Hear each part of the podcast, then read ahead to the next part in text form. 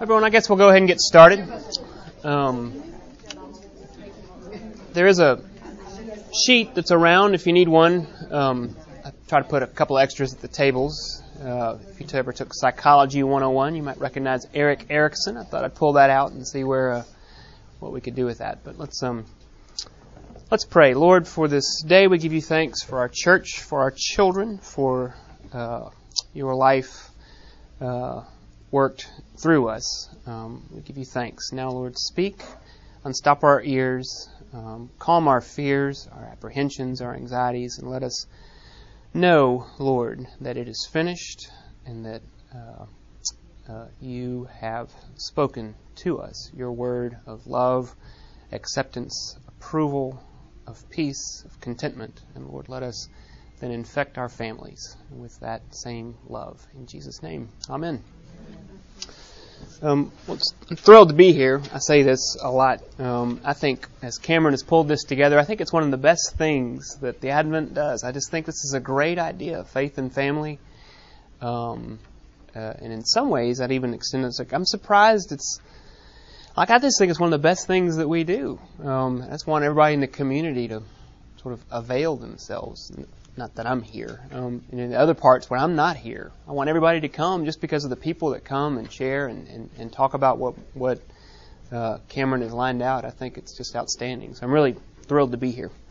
Um, for my part, um, I'm Gil, by the way. I think I know everybody in the room. Um, uh, what I hope to do is just for 15, 20 minutes, um, which I hope I can keep to that that long. Um, just kind of set the table with a few things. That's why I gave you the sheet, just to kind of let the uh, uh, our juices flow a little bit. What I hope the rest of the the hour or so is is just a time to to talk, ask questions, ask questions of each other, ask questions of me. Um, let it kind of have more of that interactive element. I'm not going to talk for 60 minutes. Um, I don't think that would be helpful uh, for any of us. So that's my that's my hope. Um, but before I even start, just quickly get a, a sense in the room of ages of children, why you're here, that kind of thing. Are we looking at little bitties, mostly teenagers? That would help me kind of focus sort of the the, uh, the time. I know a lot of folks here in the ages of their children. Some others I don't.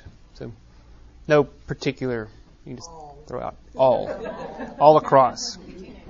So I'm pregnant, and we have some in college. So, um, so I'm looking at neonatal care. So, um, I think I'm the only grandmother in the. Which is thrilling.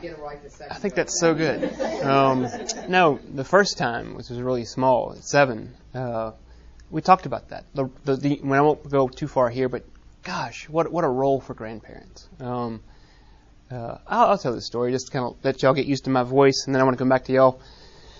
Um, strangely, I tell this story before, told this story before. Caroline, our oldest, when she was probably just two days in our house, so probably like five or six days old, and I'm doing the 3 a.m. thing. Sometimes I cry when I tell this story. Uh, you know, I'm up and I'm a new dad and I'm afraid, but I'm also just like, you know, I'm still, I'm still not just ragged, you know, I'm not totally exhausted because it's brand new and she's tiny, you know, five pounds, whatever ounces, and just holding. And I had this strange sort of simultaneous experience as I was sitting there. All this is about being a grandparent. Um, the first, and this is where I started crying when I was there, and I, I sort of started crying, and then I realized I was crying, and I was like, what in the world is happening here? Uh, and I realized I was just so overcome with this certain sense of, uh, what would be the word? Of sadness that I was going to screw this child up. This child that I already loved so dearly. I mean, so, so much. And I was just like, oh. And she's just going to get so messed up by me and all my best intentions, educate, whatever else there was, uh, that I was going to do things and things were going to happen to her uh, from me, not just sort of out there, but my own hand. That I was going to screw her up, and, and, and I was even if I tried not to, I couldn't do it. And I also knew myself well enough to know that, and I'm not always going to try to give my quote very best. Uh, and I just was overcome with a sadness. And at the same time, I had this hunger and this longingness for being a grandfather. Isn't that strange? I was like, and that's going to be so great. And I wasn't wishing it away, but I also knew at the time, I was like, and then I could just come in and have that unique and powerful role of, uh, of not having all those cross currents. And this is some, a word I want to offer us as parents. Um, those unavoidable cross currents. We can't not have them.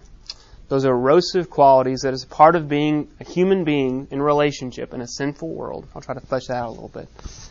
Uh, with a parent-child relationship, I guess in this room, the mother-son, the mother-daughter, but the father-son, father-daughter relationship is complicated, complex. There's so much that's going on.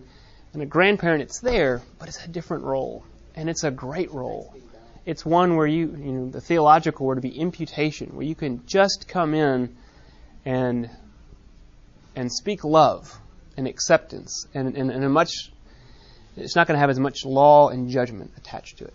So all that was my little experience in 2002 when I was at 3 a.m. in my daughter's room. Um, the simultaneous experience of uh, of sadness, repentance, but also hunger and longingness for uh, for for her and for her children. Isn't that strange? So, anyway, so ages of children and all that. So all over, little bitties up to teenagers, grandparent, teenager, much elementary school.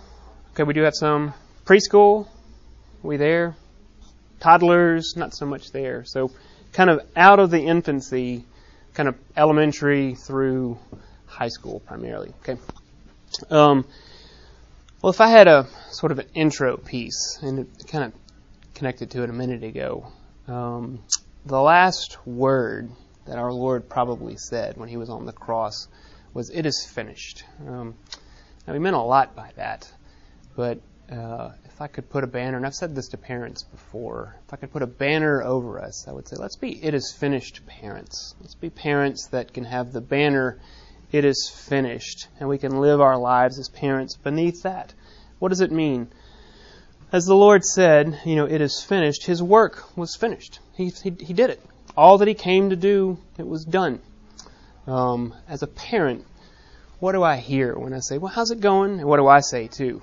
Um, like if I asked y'all, you know, how's your life? How's family these days? And like, what are you probably going to say? Okay, well that's good. That's good. So right now, for this day, we're good. So, um, uh, fishing for we're busy. You know, busy. Lots going on. Um, you know, but we're making it. We're okay right now because the busyness is not invading and all that. Um, going through that a little bit more because you know I'm busy. We're busy. Um, and we're not as busy as a lot of people, a lot of families. You know, with all the, the, the different externals, the events, the teams, the, the carpools, the things we have to show up to, and all that.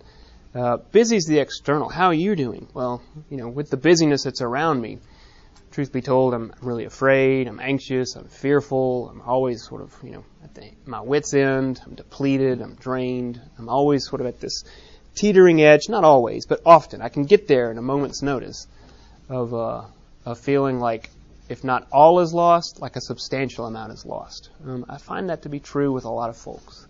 That, that, that busyness is code for, I just am not sure about how things are going. Am I doing this right? Am I enough? Um, I'm trying really hard.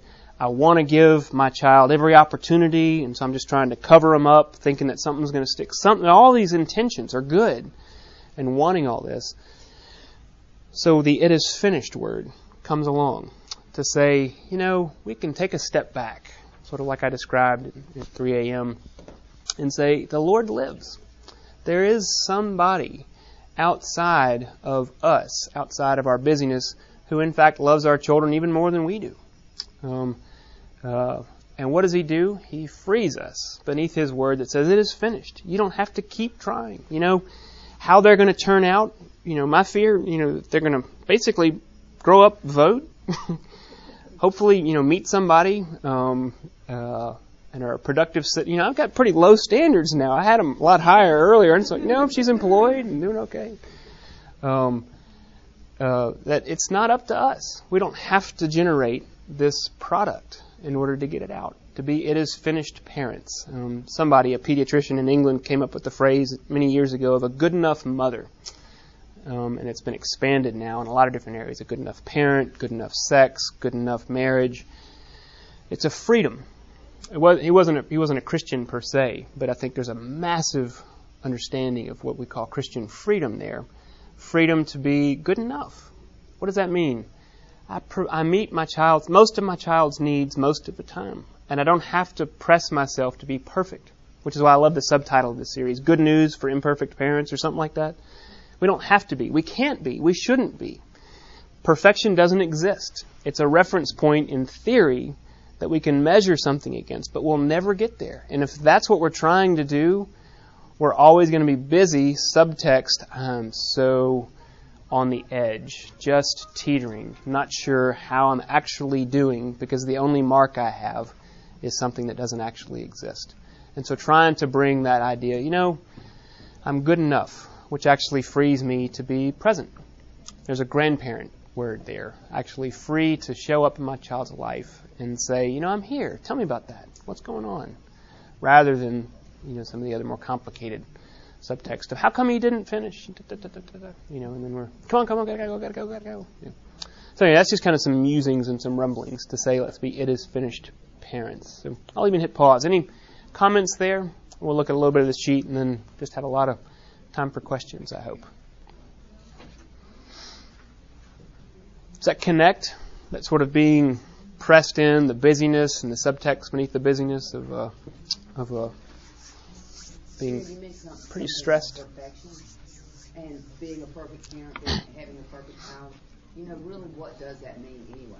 I mean, it's a, it's something that the world has created. Surely, yeah. And so then we fall prey to that. Yep. And I think we always have to ask ourselves, why am I doing what I'm doing? Who's putting those demands? Absolutely, yeah. It's usually the world. It's usually the world. Something outside. It's not. It's not actual. It's a fict- It's a fiction. Um, You know, it's so easy to get caught in the trap. Um, call it performanceism or whatever else you want to say, but for me to judge my worth, for you to judge how you're doing, you're okay if your child is okay by how they look. Are they having good friends right now? Are they not, you know, explosive or withdrawn? Are they doing good in school? Did they make the team? And my wagon is hitched to them. Uh, and I'm okay if they're okay if they look okay, if they've got the right blank, fill in the blank. Why is that a problem? Um, that puts a lot of pressure on who? The kid. Think about that for a minute. We tie our wagon to our children and how they present themselves in the world because this whole talk is built on the idea of they're developing. That means they're becoming. They aren't born little adults. They're not born all that they're going to be. They're developing and we tie it to a wagon, tie our ourselves to them, and say, "I'm okay if you're okay." Uh, that word, a good enough parent says, you know, it's okay not to be okay sometimes. Um, we got it. We're good enough. You know, I know it's hard when you didn't get, you know, you weren't asked out, and you saw on Instagram that everybody else was at the concert, but you weren't. Or you look on, and everybody else was was uh, met at 32 degrees, and and you were with them earlier, and you know that they didn't ask you. That's that's really stinks. That's hard. But you know, just being able to pull that and to say that you know you're still okay and you have something to offer, even though they're broken, developing. So that just made me think of that. Our, how we tie ourselves to our children's performance, popularity, success, in whatever way we're going to describe it. Um, and again, the bar can get adjusted pretty quick. Success is they leave when they're 20. um, or whatever else it's going to be. You do tie yourself to that. I mean, it's really hard for you to be happy when they're not. They're not happy. That's right. When they didn't get asked 32 degrees or whatever. Like, I mean. So happiness becomes a really.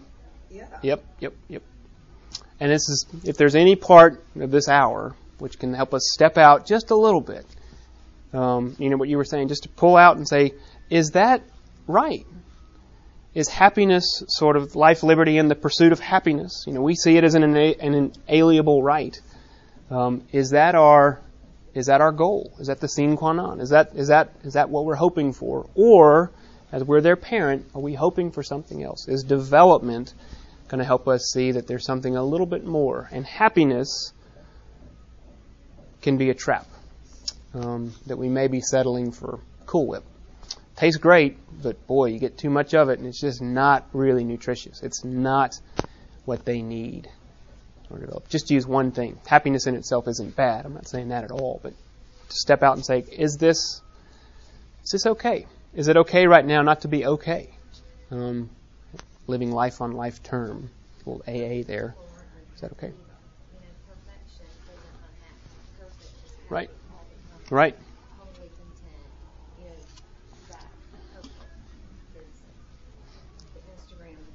Right.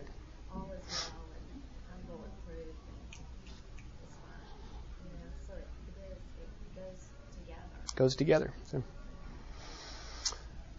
Let's look at the sheet. Let's just use this as a uh, a bounce point. This is Erik Erikson. He was a uh, uh, I don't need to go into a lot of what he is. He developed a theory um, of life, often called the psychosocial model. Who up here to talk about this? Uh, uh, throughout life, you know, that we develop and go through certain ways. All I really want to do, this is what Cameron and I were talking about. He said maybe you could talk about the different questions that children ask through different stages in life. And so that's a good idea. And so I thought I can use Erikson as a bounce point. So that's what I came up with. So Erikson's uh, uh, stages, what even even say we would even call crises. You have to resolve these different crises in order to develop well. And it's a theory, you know. So with every theory, what does that mean? It's helpful. It's a helpful description um, oftentimes, what we want to do is, of course, put ourselves into it or our children into it and think, oh my gosh, you know, I didn't give them that when they were 18 months, and so now um, it's not, all is not lost. It's not everything, but we talk about being, you know, stunted development or arrested development, you know, the show and all. This is the idea that they have to, that in order for us as human beings to develop, to grow, to become, we have certain crises at different stages in our life where we're asking questions uh, implicitly, sometimes explicitly, asking questions, uh, and the answers to those questions are important.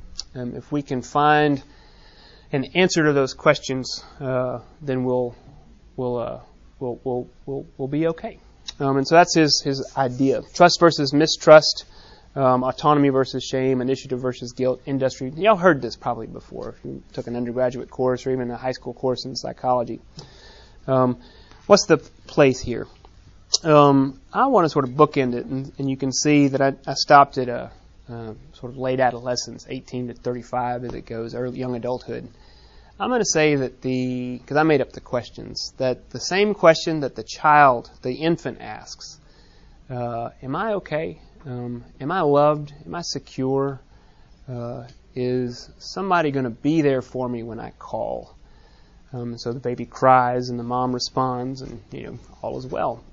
Uh, it's the same question we ask when we get to be about 18 to 22, 33, something like that, which is when we're doing what?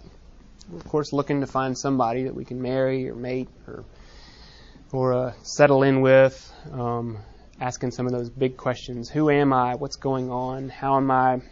How am I me? Those questions are the same, and then in between, there's this this uh, this uh, uh this parabola, this travel when they're really young, uh, we can hear this, sort of the terrible twos, the early threes. You remember those? What did they say? I do it, I do it, I do it. Because what's their question? Can I do it? They're trying to make sure that they are a person. Autonomy, as it's sometimes called psychologically. It literally means the law unto myself. Do I have any agency. What are they doing here? They're learning how to feed themselves, they're learning how to walk, they're learning how to talk, they're learning some cause and effect. If I take this and I plug it into that, zzz, ow, you know, that sort of stuff. Like teenagers, by the way. Um, if I eat this, that's yucky. You don't put alcohol in your mouth, you know. Um, uh, can I do it? I do it. I do it. It's really important. Um, and then we move into uh, the three to five, the preschool years, and now um, play. Play becomes really serious work for a preschooler. I know you don't have that. Um, we don't have those around very much, but play. Remember how intently they could get into their dolls or into their soldiers or into their um, for ours, it was the office supplies, and they would just create these worlds out of all these tabs and folders. I mean, they would just get in there. And there is so much that's going on when they're doing that, in fact. It's very serious work, the play of a preschooler. Um, And so they're coming through with this question, what Erikson would call initiative versus guilt. And uh, another way of thinking about initiative is can I go beyond the limits? How far can I go and I'm still okay? How far can I go and I'll still be me? Can I do it correctly and will I still be approved? If you start to hear these words, these questions that you can see into there, is someone there for me? Am I loved? Can I do it? Can I do it correctly? Will I have approval? And you're starting to hear a little bit of some gospel language of you once were not a people, but now you are a people. You once were not loved, but now you'd be, you'd be right. I mean, that's where the Bible speaks into this, um, I think, pretty, pretty loudly. And then where a lot of us are, um, the, the, the elementary years, what are sometimes called industry versus inferiority. Industry is an old word. Um, might call it competency, mastery. Am I good at something? You talk to uh, like a fifth grader. It's like, oh, hey Billy, hey, hey Sue, you know, who are you? Um, what are you doing? And they're like, I'm a football player, or I'm a, I'm good at math. You know, that's that's how they identify themselves. They're very identified with what they're good at. Why? Because the question that they're asking themselves is, what am I good at? Because that what I'm good at is what's going to make me me. Now, underneath all that, as parents, of course, what are we? What's happening? Maybe a little bit of, uh, um, maybe a question of, gosh, what? How can I ask questions of my child? How can I engage my child and help them along as I'm thinking about these questions, realizing that they're naturally asking these questions and the tenuous nature of it. Uh, of I am okay if I'm good at something. What does that give us an opportunity to do? to say, you know, I think you're great. I think you're great just because I think you're great. Um, yeah, I know you, you, you didn't you didn't you struck out, didn't you? That, that, that's hard, but I think you're great. You know, you could praise the process rather than the product. That's what's often read in the, in the parenting books, which is great. You know, but you really you tried hard. But see, even there, there's there's a there's a certain contingency. So I'm okay if I try hard, even if I don't succeed. That's how there's. I think you're great. I think you're you're you're mine, and I'm so happy. You know, you just start speaking these words to begin to create that that uh, that environment to create some love. So, industry versus inferiority. Am I enough? Do I matter? Do I have weight in this world? Am I good at something? Um, if I uh, walk into a room and leave it, will I still be remembered? You know, late uh, elementary, early adolescence. That's what they're starting to, to wonder. Fifth, sixth grade, that kind of thing. And then, of course, the teenage years, the great years of identity and role confusion, where everything in some ways kind of starts over. Uh, you think about a kid that just hit puberty, they're a lot like a kid that just is entering into the mid twos, early threes. They are trying cause and effect. They really are seeing what happens when I do this and if I plug it into the wall. Um, you know, they need a lot of naps. They're the same thing. They're growing exponentially. Um, it's one of the huge growth stages, both physically but also, you know, in terms of the brain, and that just is an energy drain. And so they're eating constantly, just like your your toddler did or your infant did. I mean, there's so many similarities there. And just like a toddler doesn't know why they took the uh, flour and spilled it all over the the floor because I just wanted to see what would happen when you do that. How does it look when flour goes everywhere and it starts to settle? That's kind of cool. Uh, teenage boy is like, you took the knives and you threw them all in. What did you do that for? Why? And he says, I don't know. And that's the real answer. He didn't have a reason. There's no sort of like, oh, this is, you know, it's like a knife. it's stuck. Let's do it again, you know. And that's just happening. That's normal. It's not, not excusable. You don't have to sort of say all that. But that's what's going on. They're learning the whole question. Who am I? What happens when I do this? What kind of rise do I get? How far can I go? Can I make myself outside of the limits of my family? They're starting to move away from the mother, the parents, the basic family, other interested adults, and now peer relationships are becoming more and more important. And they're going out, um, always wanting to know, can I come back? Is somebody still going to be there for me? That constancy of the, of the, of the parent is terribly important, especially in the teenage years, because they have to go out. They have to go out and to develop. but they got to have a place to come back. If the parent's sort of chaotically moving around conceptually, um, that presents an issue um, developmentally. So they need to know where you are, your constancy, your love, your acceptance of them, your respect for them. Even though you don't respect their behavior, you respect them, uh, and then they have a place to come back. They're asking the big questions: Who am I? Um, am I loved? Uh, what can I do um, in order to? How far can I go and still be loved? Is what they're asking in some ways. Um, and then under the uh, the intimacy, the the late the, the young adulthood, as I mentioned earlier, um, knowing and being known, as Augustine would call it, uh, wanting to know not only God and be known by Him, but but another person. Can I make an intimate connection with uh, with a friend? Can I make an intimate connection with a uh, a spouse? Can I make uh, a connection where they really know me and not just the person that I present, but who I actually am? And still be accepted? Will you love me then? Um, and when that answer comes as yes, it can shift. It can shift a life. So that's just kind of laying it out. You know, this is development, becoming, moving all the way to the end. So my hope was that would be enough to kind of get some juices flowing, and now I can ask some very specific questions, either out of this or, you know, I have a friend who, um, uh, you know, about anything, about a specific parenting issue, it could be a question about sex or ADHD, academics, siblings, um, uh, the role of you know the men, role of fathers, you know, uh, whatever, whatever. So, any thoughts or any questions? Disagreements always peppers life a little bit when there's. I have a question. and under the uh, elementary school year, six to twelve, there's that question that you say that, that the children are asking themselves, am I good at something? Mm-hmm. What if they're not? Uh, it can be a problem. Mm-hmm. What does a problem mean? Um, it means that they go inside, so to speak, and they uh, they evaluate themselves. The law. They have a constant accusation where that voice develops of, "I'm not as good as Susie." Or Bill can do this better than me. That's the inner voice of an elementary school child. And of course, who is that also an inner voice of? Me. Probably you. Um, when human nature stays the same, it develops, but it still stays the same. We're still always comparing, but hopefully we develop other secure attachments. Am I loved? With other people that we know, but I know that Bill's better at me than that, but I'm still okay. That's the key part. They're asking the question. They're getting the reference point. I'm not good at something. All this where I'm not good at. Am I still, how can I still be okay? And that's where the parent's voice coming alongside, you know, I think you're great.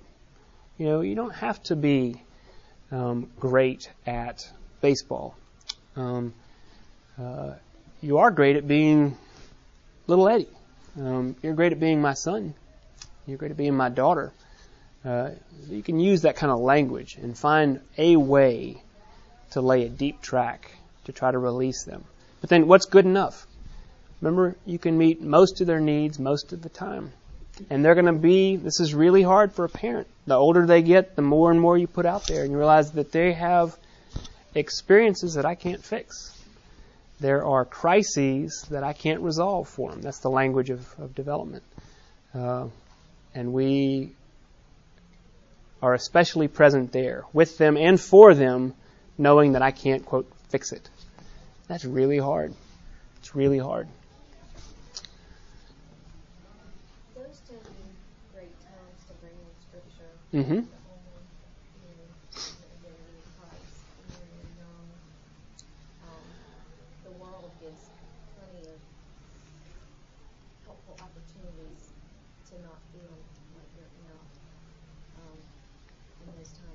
that does it have to be making a team or you know, do the friends have to acknowledge that you're awesome at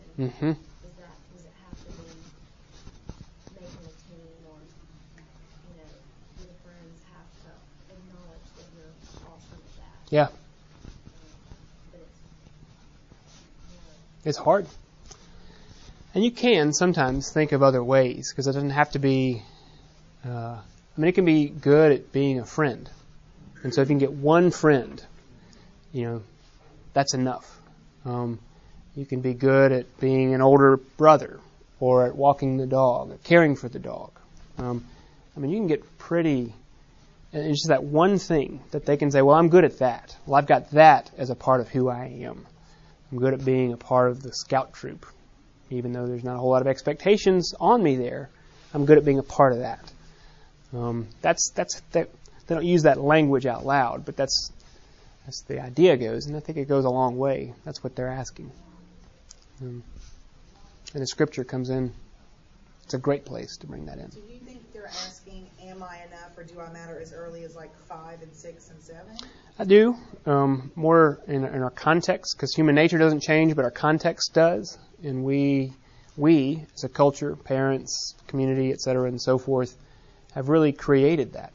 Um, I don't want to get on too many of my boxes, but um, social media, you know, just trying to call a spade a spade. What does it do? Uh, it, uh, it it does a lot. Um, it changes things because now it's instant judgment. Um, it's a reference point that's all over the place, uh, where even as early as five, you can see what other people are doing or how well they're doing, and it immediately says, "Oh, well, maybe I'm not doing that right. Maybe I'm not um, uh, enough because I wasn't X, Y, or Z." Uh, and so, uh, earlier, much earlier, early as four and five. I'm not sure at three they're asking that, um, or even four, five. Yeah, it could happen where they're starting to refer to themselves, whether or not I'm enough, or um, if I'm not measuring up in some sense or another. Social media is not the only thing, um, but it's a it's a big part. And as, as that comes more and more into our lives, which isn't going to change, social media and just technology, media generally, um, that's uh, I think that's happening. It puts pressure on the child and the parent Very much so. because they they develop a worldview around. Because now, tied to what I said earlier, suddenly I'm okay if my child's okay. And that's a crisis. Can I develop enough, you know, to speak in psychological terms, enough ego strength, enough ego development that I'm going to be okay even if my child's not okay? Am I going to be okay knowing that uh, I'm good enough and my child has to weather this storm in order to become? Because the living God is alive and is, is at work in my child's life. That is really, really hard. I mean, that's that's my own sort of edge. That's uh, I think probably for a lot of us, it's that's really hard to do to give yourself over like that. Do you see that social media keeps them stuck or fixated on a certain, I mean, is it, I guess just as your counseling, have you seen that people who should have moved out of one of these spaces?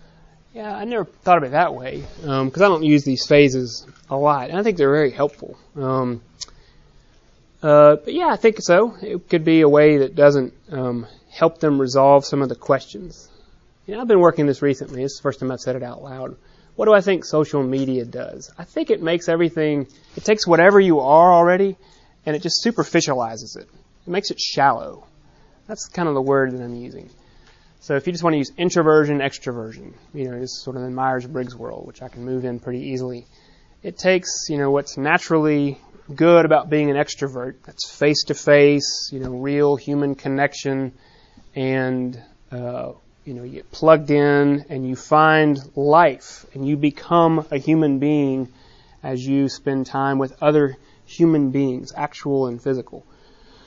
And then you get on, you know, virtual, you can hear the language, or social media, or something else like that. And again, I'm not a Luddite. I'm just sort of totally doing it, just trying to call a spade a spade and say what it is. It superficializes it because now I'm okay with, you know, a Twinkie rather than a, a real meal. And I think that having 985 friends is a substitute because I'm, I'm I know what everybody else is doing, and somehow that's enough. But what's lost is I go up to somebody and say, hey, you know, this amazing thing happened. It's like, oh, I know, I saw that on Facebook. Isn't that crazy? and you just lost that human connection. The whole conversation, you don't even notice it. It just got obliterated. Because before, what was it? It's like, what happened? Think about what happens when you say the word, wow, what happened? Oh, then what? Tell me more. Whoa. And you get all of that wiring. This neurobiology starts to happen. Think about this with your children. Um, where there's a wiring, there's an intimacy that's formed, and all that's lost. I know I saw that. Isn't that crazy? Yeah, bye. And it's gone. Superficialized, and it's just not there. Um, and, and, and then I don't agree, and you saw that stuff. So. Right. And then you feel the judgment, and then you're over here because, you know, you're just waiting to, you know, all that stuff.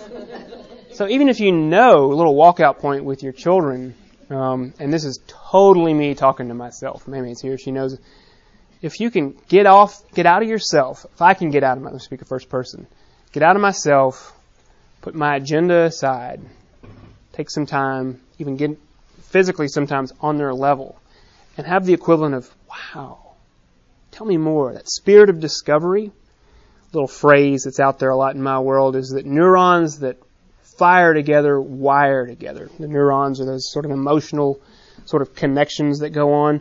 And when they fire, wow, tell me more. And they're like, I got dad.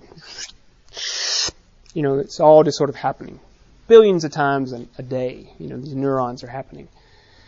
So, superficializing, just making it shallow. I know, right? And it's like, well, bye, you know, and it's gone. And you miss the whole human connection. Or an introvert. The other side goes just as well. Where an introvert's best work is when you go inside and you got all the depth and the sort of contemplation and the thought and you, you sort of do this internal process that you're not even aware of, but it's always in there and it's churning. And so what does social media do? It does the work for you. And it just sort of, well, I guess that's what I think. Or I guess that's what's going on. I guess that's where, you know, it's going to end up. And you don't do that process. You don't engage those juices of, gosh, what would that do? And then this happened, and then what would it, and I'm going to and all that's just gotten lost. And you don't spend any time by yourself just being yourself. That's that Louis C.K. clip that I like to show so much that I've shown in several Sunday school classes. Some of y'all have seen why it's called Google it. It's worth it. Um, Conan O'Brien, why Louis C.K. hates cell phones or something like that. Um, when he ties it to the Bruce Springsteen song, song um, Jungleland, and you get that as Louis C.K. called it, and, and you don't know what to do with it anymore. Because an introvert would say, like, wow, let me process that. Let me go in and get my good juice. But you just grab for your phone and you go, yeah. And it's like, what's everybody doing? You know, and you send this group text out and then you're, you're done. And you just, just superficialize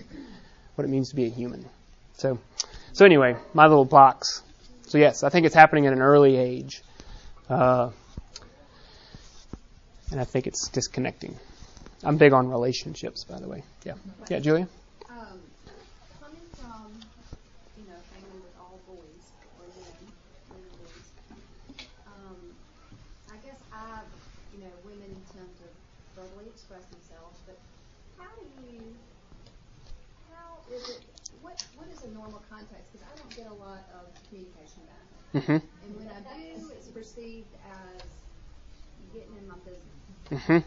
um, et cetera, et cetera. So where is that happy place for a mom to not ask the questions that beg some kind of like, why are you getting my business questions, but but being free and open to a door that might open for them to just really have a conversation. I mean, this conversation thing is really hard. Right, right. Yep, yep, it is. and it's always a little juxtaposed against Right. Absolutely. Um, yeah, it's uh, it, it, it, it, it, it probably tends towards gender, but not completely. Um, I do like to. Uh, guy I really respect named Scott Stanley said, you know, we're more alike than we're different, male, female. Uh, we're, we're, we really are from the same planet. Not men are from Mars, women are from Venus. That's his little phrase. But there's probably still is some, some gender bias there. All that's to say, uh, well, I could just say, I don't know. but uh, I don't know. But I do know this. Uh, boys, I was one, and I was just like that with my mom.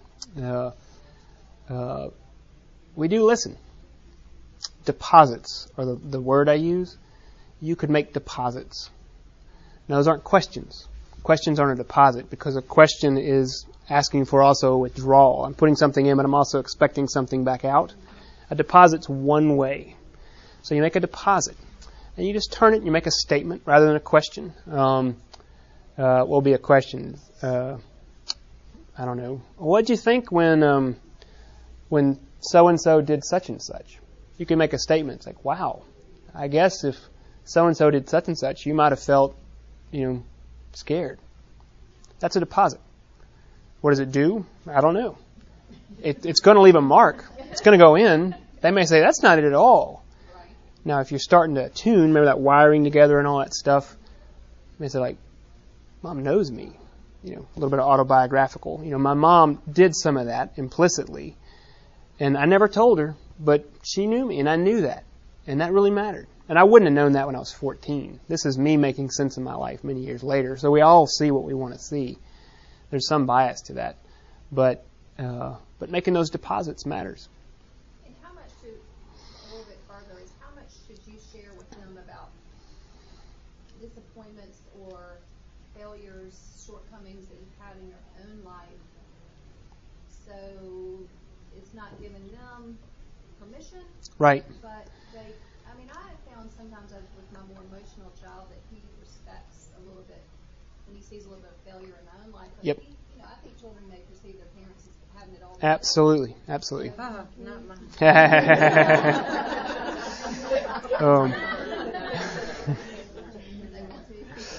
um, um, case by case is where I would say there. I would not want to make a blanket statement in terms of how much of my own life, my own failures, shortcomings, limitations should I share with my child. Depends upon how old they are, what their temperament is like. Um, uh, and each child, you may have four children, and you may approach each one of them differently. One statement, I kind of resist to say uh, how you should fill that out. Um, like a specific example, you know, you drank in high school and you've got a 15 year old. Do you go up and say, like, look, I made a lot of mistakes when I was 15, when I was your age? There was a time where I got into a car and, uh, and we came six inches from running into a pole. Six inches. And I think about that. Not every day of my life, but at least once a month. This didn't happen, by the way, I'm making this up. Um, and I think about how my life would be different. You wouldn't be here if six inches would have shifted over a different way. That may be a very appropriate conversation with a certain type of 15 year old. And another one, all they would hear is, you know, I did that when I was 15. It's like, well, I'm good. and they're like, you know, that's all they heard. So you got to know your child. You have to know your child. You got to know, you know, is this going in or is this at permission? Because the other one, you're like, you know, you're not going to do that. That's not what we do. You know, I'm sorry. I know it's hard. It's not going to happen. And they just, because they only hear in short spurts, and that's the only deposit you can make, is I'm not going to do that. That's not going to happen. Um, when you're ready to talk about it, we can try that later. And that's development. It may be four years. It's hard. So, does that help? So.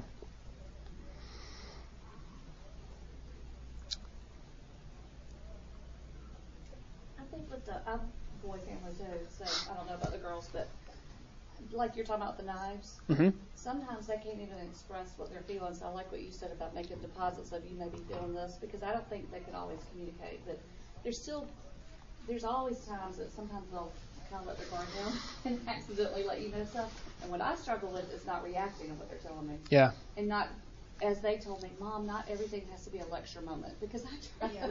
That's true. I try to teach every moment that I can, and they tell me don't do that. And Yeah. right. I think they are right, and I- I've struggled with that. So I'm glad you brought that up, Elizabeth. The the idea of take advantage of teaching moments. I don't. I'm not dismissing that at all. But boy, if every single moment is a teaching moment, I'm the kid. I'm purely an object.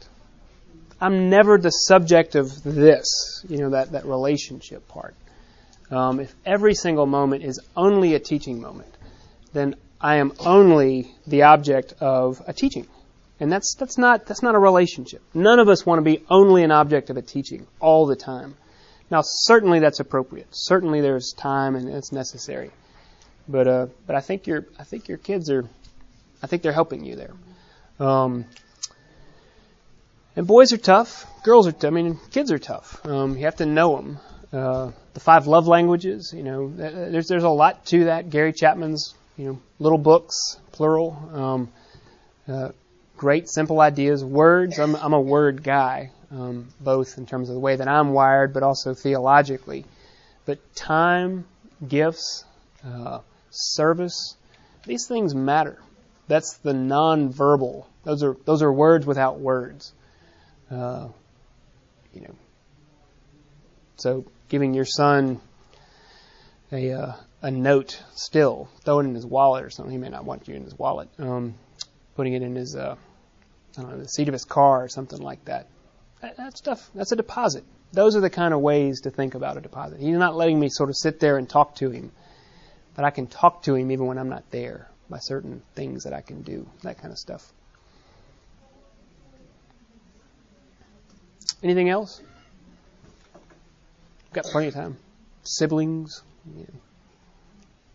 I have a, a, boy and a girl, and I think they're probably just different different, but they're different in so many ways. And my relationship with them is very different. And I often wonder, with my daughter, it seems more intense and more complicated and I think you know, when you're saying who am I, and this is reflecting on my relationship with my mom. Mm-hmm. I think with the same gender, there's a lot of she's looking at me as what of that do I want, and what of that do I not want mm-hmm. to mm-hmm. be? Mm-hmm. You know, so mm-hmm. it's a lot of I'm rejecting that part of you, or I want you know. Yep. And I don't think that happens with my son. He's generally a less intense kid. Yeah. Just yeah. wants to have fun anyway. Yeah. All that's but true. It's more complicated with my husband and my son, or more intense. Yeah. It is, it, you know, that's again where good enough parenting. I want to put that word out there. It is finished because it just gets complicated. Mm-hmm. Because what does this theory not account for? You know, something I'm really big biochemicals. You know, uh, this does not explain clinical ADHD, for instance. Um, some kids are just born with an intensity, or they're born with a, an attention deficit, or they're born with a depression, or they're born with, you know, an anxious. You know, there's certain things that just aren't uh, explained by Piaget or by Erikson or by Freud or anybody else. They just come out that way. They're an intensity, or they're a lack of days, they're a lack of intensity, or something else. And then it makes it more complicated. Then it's your own stuff that you're putting into them. You're making it more complicated. You know, uh, you know, you're doing your own. Am I okay with my kid being less than whatever I expected them to be? Uh, you know, all that. Somewhere, as I kick in that, we just we have to have a word of freedom. As parents, we have to have a word of freedom to say, you know, what am I freed to do? I'm freed to be a parent. I'm free to love. I'm free to to discipline, sure, structure, uh, free to love, free to come into their life, to place myself in front of them physically, but also in the times when I'm not even around them, and I'm, I'm making these deposits, and I have the privilege of helping them develop into the person that they're becoming. You know, keeping that long view uh, that it's not always going to be second semester, seventh grade. you know, it's going to be something else. Um, and that word of freedom is, I think, desperately needed. Um, yeah. You know, talking about the long view. I feel like mine are 13 and 15, and it's I just in the last few months feel struck by, oh my gosh, they're almost grown. Like it's so you know you spend so many years with them completely dependent yep. on you, yep. and then you know still be in college in a few yep. years. And yep. Where did that? Even before I, college. I sure hope I Am I done enough? And yes. you know now the remember the the enough life lessons. Yeah, is the enough there? Yeah, because it gets really uh, you know fear inducing. Mm-hmm. Because as they get older, you know if they are going to drive, even if they're not, they're going to spend more and more time away from you less and less in your direct influence and more in your indirect influence, and it's it's hard. And when they're still living at me when they're 23 and 25, right. I think. and then they're living with you, but you have no, in, you're like, oh. So, um. I'm concerned about the stress on the child trying to be enough because I can't help it. I am happy when it's, you know, all going well. And he knows that. He sees. Yeah. I'm happy when we get the A's. Yeah. I'm happy. And then how stressful that must be for him. And to always try to measure up. And then on top of that, in the community he lives in. Yeah. High performers. And Yep. I worry about that a lot. The language of, uh, well, self awareness that, that, oh my gosh, my anxiety might be placing a burden on him. You know, that's, that's a, for a lot of people, that's a, that's a pivotal moment, just that awareness. And awareness is more than half the battle. And then, uh, you know, apology, I think, is powerful language. You know, you know, I'm, I'm sorry. I do it every day, and I'm not going to change. I wish I could. Um, and this is just where we pray. We just pray and plead that, you know, the Lord is going to do something here. Um, I do love you, and I know sometimes I get really sort of hung up and all that. And if your children are like mine, there's no way that you, I, I couldn't have that much of a monologue. Uh, they wouldn't give me that much space, and so you have to then figure out a way to make it shorter and shorter and shorter. I'm even convinced if I'm clear on that to myself, that in my however I spend time with them, that's going to be communicated. And you're looking for those hours, those 99 hours, where one hour, and this does happen, this really does happen. One hour out of a hundred, rough, you know, whatever. It's a, that's a, it's a metaphor. It's like, hey, Dad, I was wondering, and suddenly like, I think she just initiated a conversation. I think he's coming to me for advice, you know, and it does happen. It does happen. So you just you waste a lot of time, like the alabaster jar of ointment that was wasted at the feet of Jesus. Um, it's one of the best things we can do. I've said that a long time is waste ourselves on our children because my busyness, my efficiency. You know, uh, I don't want to be efficient. I don't want to be an efficient father. My dad was very efficient of me. oh, God save me from that. Yeah, Leslie. Two things. One, when you said that about apologies, um, this just always strikes me um, that uh, when Davis was about ten, um, I had a not proud mommy moment where I did attack him way too much um, to disappointment, and and I knew it. I mean, I knew it right away. And um, I don't remember why it happened that I wrote it than talking to him, but I wrote him an apology. He is almost 15, and it still occupies a central place on the bulletin board. Is that right? Hmm. Posted there. Just also a reminder to me. Yeah.